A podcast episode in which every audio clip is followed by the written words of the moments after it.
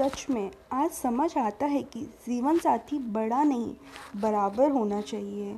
सच में, आज समझ आता है कि जीवन साथी बड़ा नहीं, बराबर का होना चाहिए।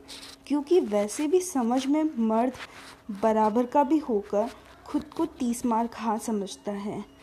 और गलती से अगर पतिदेव बड़े हो तो पता नहीं ऐसे खुद को समझते हैं कि बीवी नहीं कोई चीज़ खरीद कर लेकर आ गए हैं। और बीवी को बीवी ना सही इंसान तो समझ, समझे, उसे भी दर्द होता है। तुम लोगों को लगता है कि बीवी ना हुई, मशीन हो गई।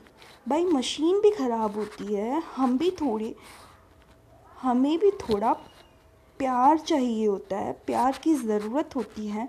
तुम्हें लगता है हमसे दो पल प्यार से क्या बात कर लोगे? हम माते चढ़ जाएँगे।